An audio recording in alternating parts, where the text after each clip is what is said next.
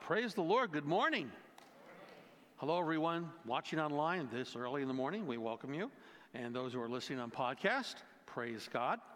Uh, so, what was Pastor Jim mentioning about the clock? Why do we always get blame for the clock? I don't understand that. There was this, uh, this father, he has a little son, and they were le- very little. They were leaving church one Sunday, and uh, the pastor just, how can you say this, didn't know when to stop, you know? So, father's not happy. And they're leaving church, you know, the little kid says to his father, Daddy, well, yes, dear, uh, the pastor said something I didn't understand. What was that? The word in conclusion. What does that mean? Father stopped, looked at his watch. It means nothing, nothing whatsoever, son. Why do we get blamed? I don't understand. Well, I have the privilege today of bringing the third topic in our Creed series. Uh, we've been examining the Apostles' Creed, and we've been basing it primarily here on Pastor Walt's book. Uh, if you have not purchased this already, I highly, highly recommend you do that. Uh, now, they were selling it last Sunday after church. This Sunday, they're not. But when you get a chance, if you don't own one, you really want to own one. This is a really quality book that he wrote, uh, especially now since he's gone home to be with the Lord. Uh, it's um, something you know you want to own. Uh, I have an autographed copy. Can't have mine. But uh, anyway, it's uh, really, really good what he put together. I'm glad he did this. I remember Pastor Walt had said, uh, I don't know how often he said this. He said uh, once, his calling to the body of Christ was to teach the church how to be church. And he certainly had an anointing to do that.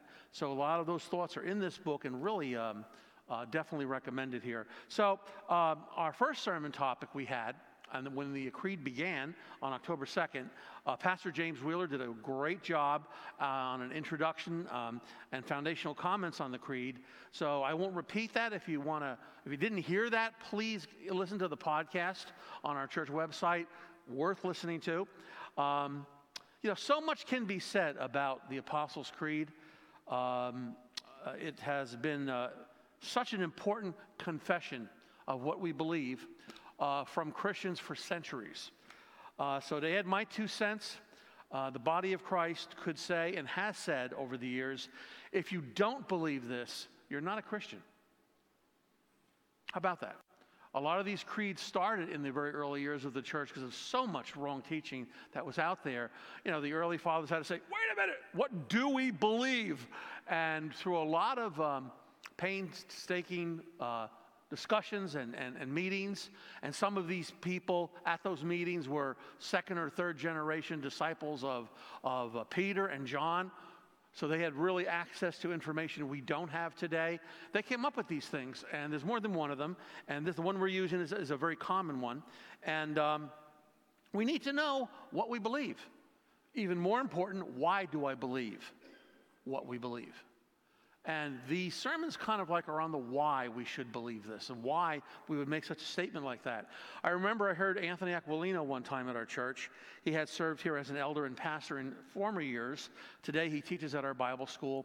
And um, he had said something once I never forgot and I've always kept with me. Um, I heard him make a statement one time um, that regarding the creed, the Apostles' Creed, it's not as much what he believes, it's beyond what he believes, it's what he's willing to die for. And that is a good understanding of what a creed is. This is what I'm willing to die for. It is how do you uh, whittle this down to the basics of if you're not believing this, you're not a Christian, and am I willing to die for this? And the answer is yes.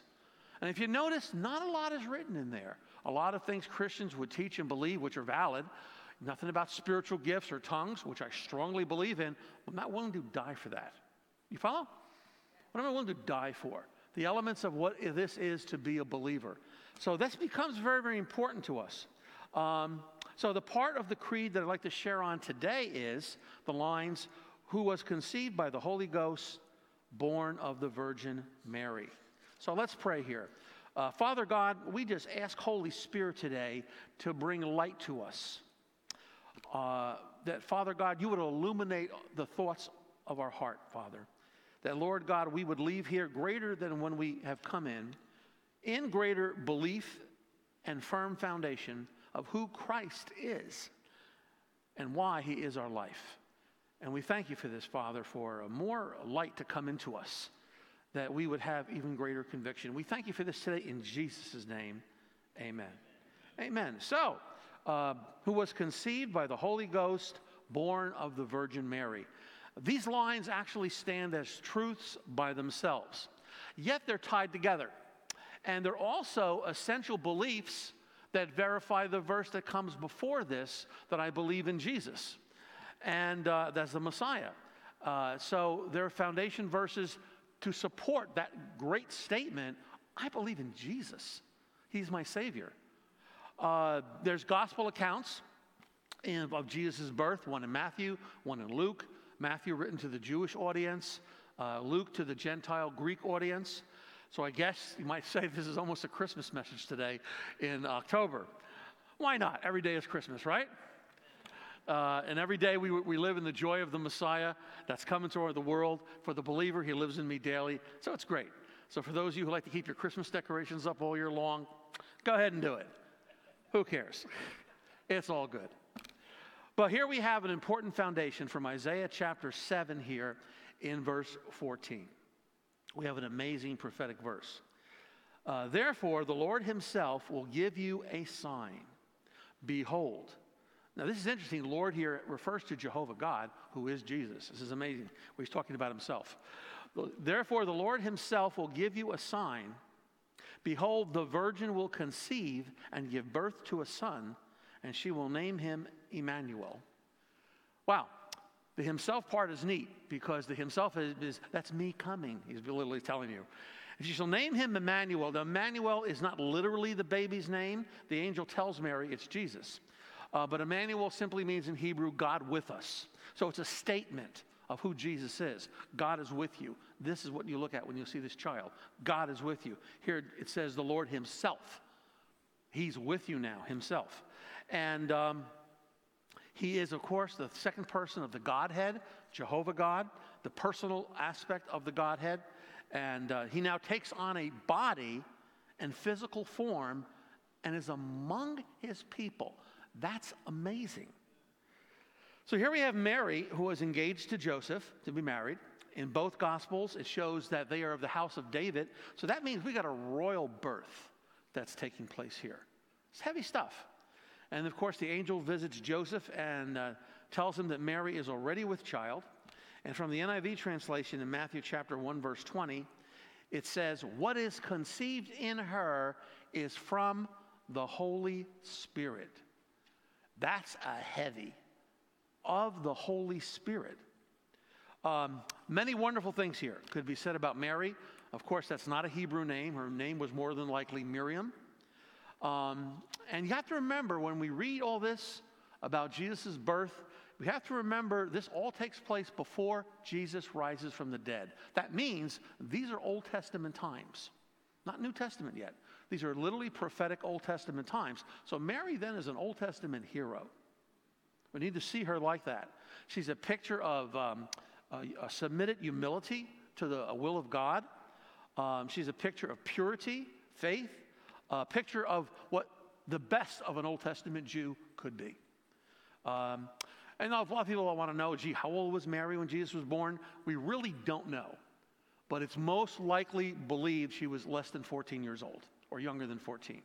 That's a pretty much assumed correct uh, age prior to the age of 14. So, why a virgin birth here? That's the big question for us. And you have a fill in the blank there, which is nice. Take away with you. Fill in the blank here, number one, is showing us here that mankind was trapped in the condition of spiritual death towards God due to Adam's sin. Very, very serious. This is the condition of mankind after Adam's sin. Scripture tells us Eve was deceived. Adam knew exactly what he was doing, and he sells out in a sin of high treason the entire creation to the evil one to grab it. So God has a problem here. No problem for God. God has to get his man back. So man needed to be redeemed, to be bought back. He's in hock. He needs to be bought back. So the Bible is a massive love story of the plan of redemption. of how God gets his man back. And we say man, we're talking about men and women, we're talking about men in generic. We're talking about men and women. God wants his man back because he loves his man. He was going to go to extreme lengths to get his man back. So, God, so man here, he is helpless to do this for himself. God had to make the first move to do this. So, for God to do this in a way that he had to satisfy the eternal needs of justice and not take advantage of Satan because he's God. So, Satan is a creation not in God's class. So, God had to devise a plan here, which you already knew. Your second fill in the blank here uh, Jesus and Jesus alone would pay the price to free us by the shedding of his sinless blood. The shedding of sinless blood are the demands of eternal justice now. And this shedding of sinless blood would satisfy these requirements of eternal justice. And then we could put our faith in Him, in His eternal work, and find newness of life and be born again to be with the Father for eternity. It's like when we send our armies to war and they win the war, they fight for us. They are our heroes. We identify with their victory. It's now our victory. Likewise, Jesus' victory is my victory now, if I would believe him and put faith in him. The problem is that Jesus is going to have to enter the human race without sin.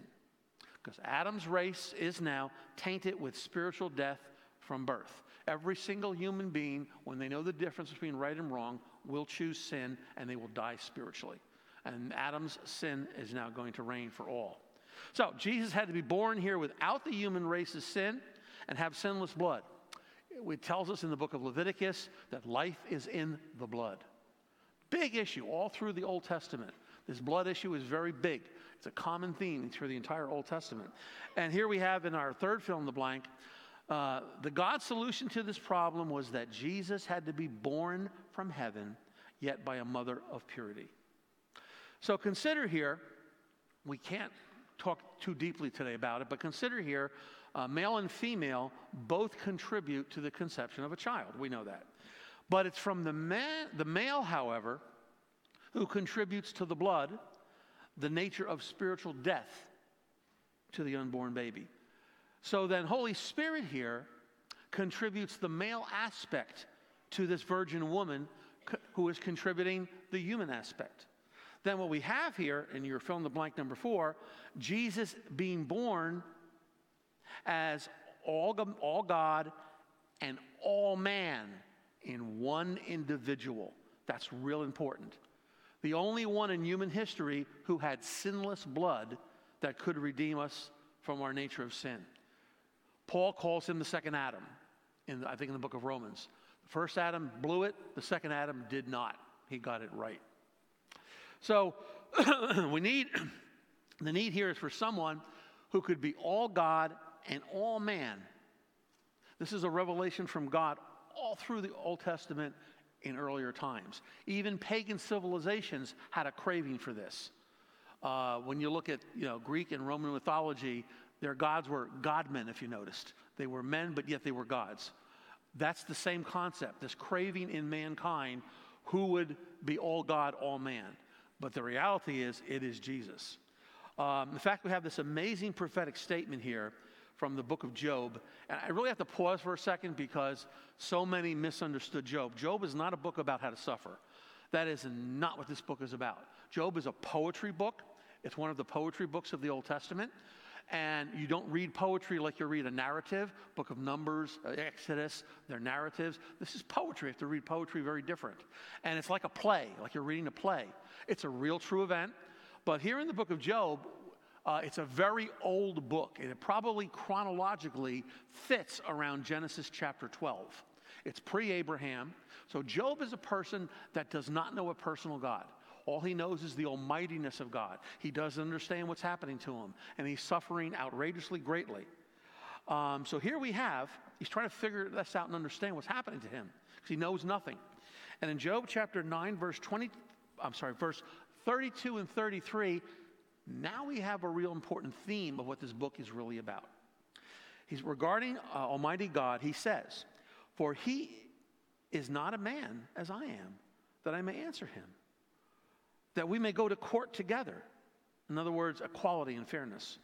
There is no umpire between us who may lay his hands on both of us, that is, understand both sides at the same time. Will somebody help me? What do I do?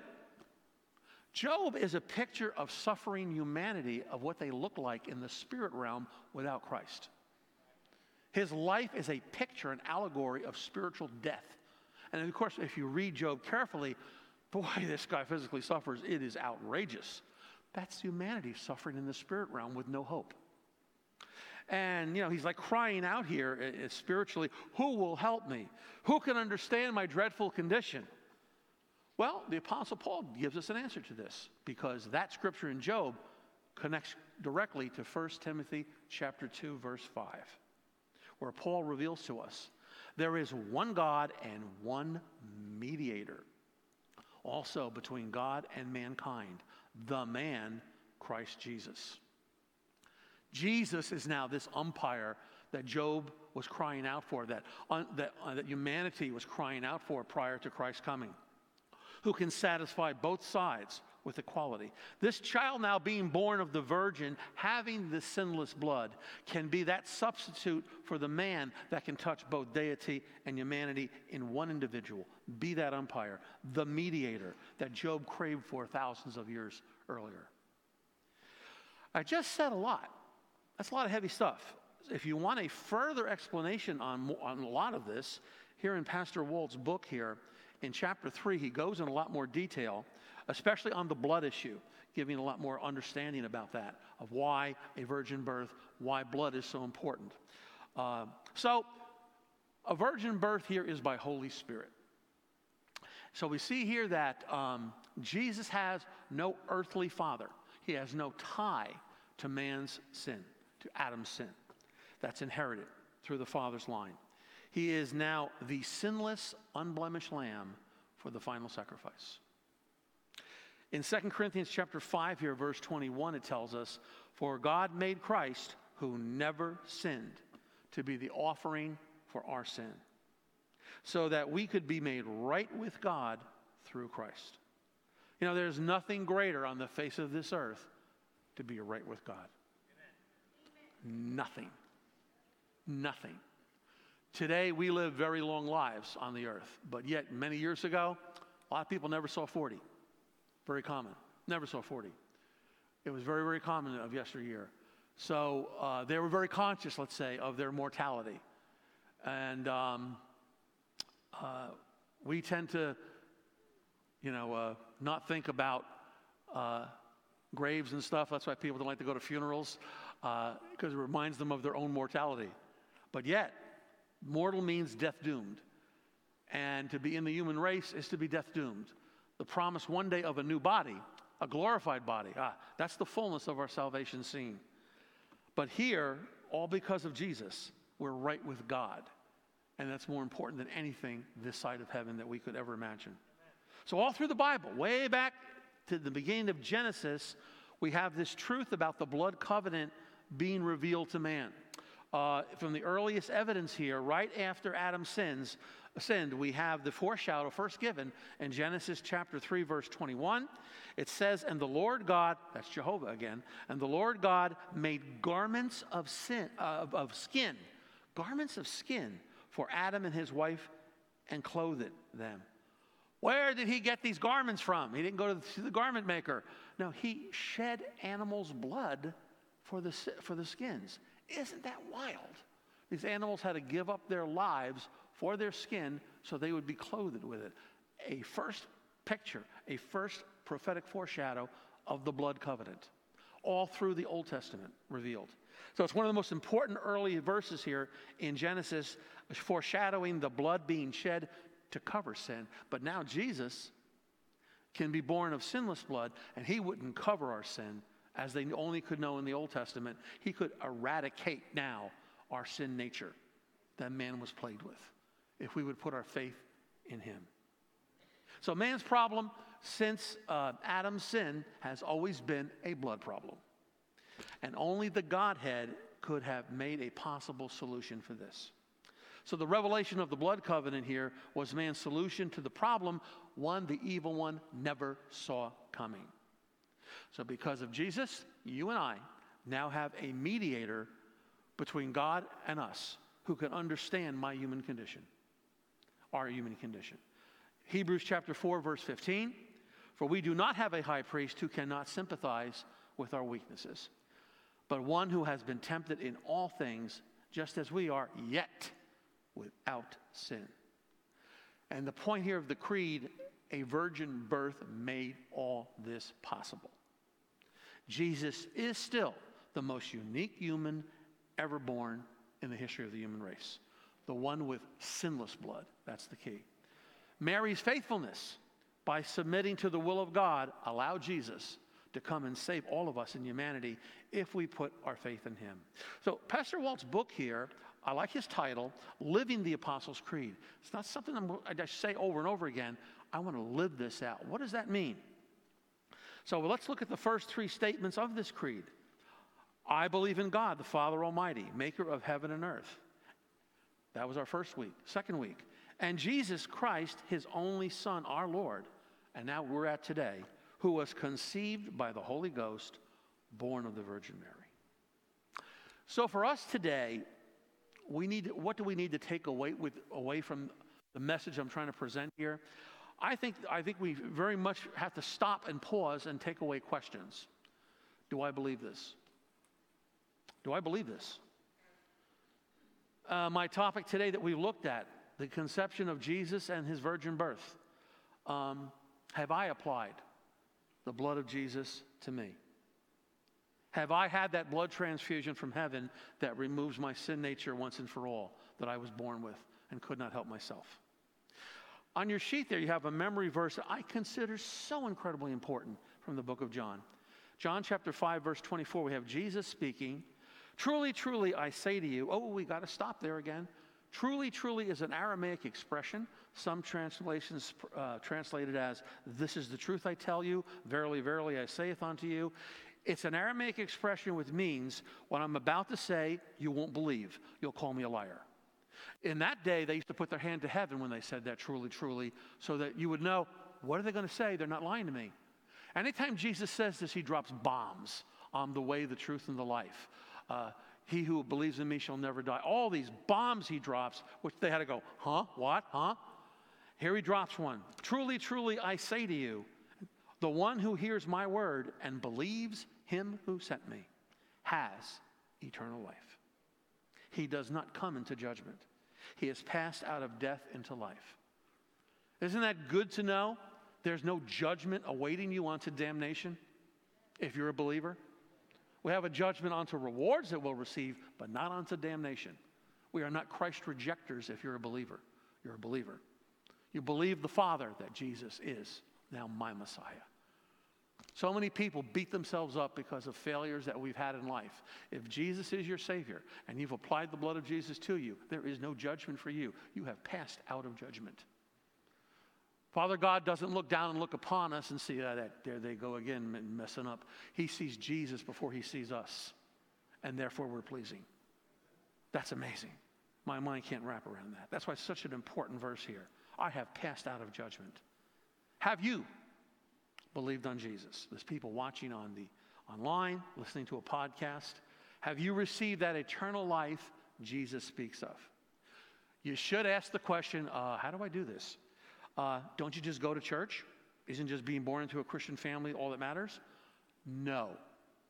God has no grandchildren, only sons and daughters. People who have individually made Jesus the Lord of their lives and he now becomes their Father God. Not only the Almighty God of the universe, Father God. In Romans here, chapter 10, the Apostle Paul tells us how to do this. Verse 9, 10, and 13. If you would confess with your mouth Jesus as Lord, believe in your heart that God has raised him from the dead, you shall be saved. For with the heart a person believes, resulting in righteousness or a right standing with God. With the mouth he confesses, resulting in salvation, a wholeness to come to us. For everyone who calls upon the name of the Lord will be saved. Since I don't know, perhaps everyone who's here today physically in church or who's listening online or podcast or who would in the future, I'd like to close this morning um, to lead you into a prayer. Uh, those of you who have listened to what I've presented, a confession prayer. Uh, please repeat after me. Please remember also saving, saying these words do not save you, believing in them do. Please repeat after me. I believe in my heart today that Jesus Christ is the Son of God. I believe Jesus is Lord. I believe he was raised from the dead for my sin, for me to have right standing with you, Almighty God. I now call upon the name of the Lord, the name of Jesus, to save me. Jesus, come into my heart. Be the Lord of my life. I surrender my life to you today. Forgive my sins. You are my sin sacrifice. Thank you now, Almighty God, that you are now my Father God, and Jesus is my Savior. Amen.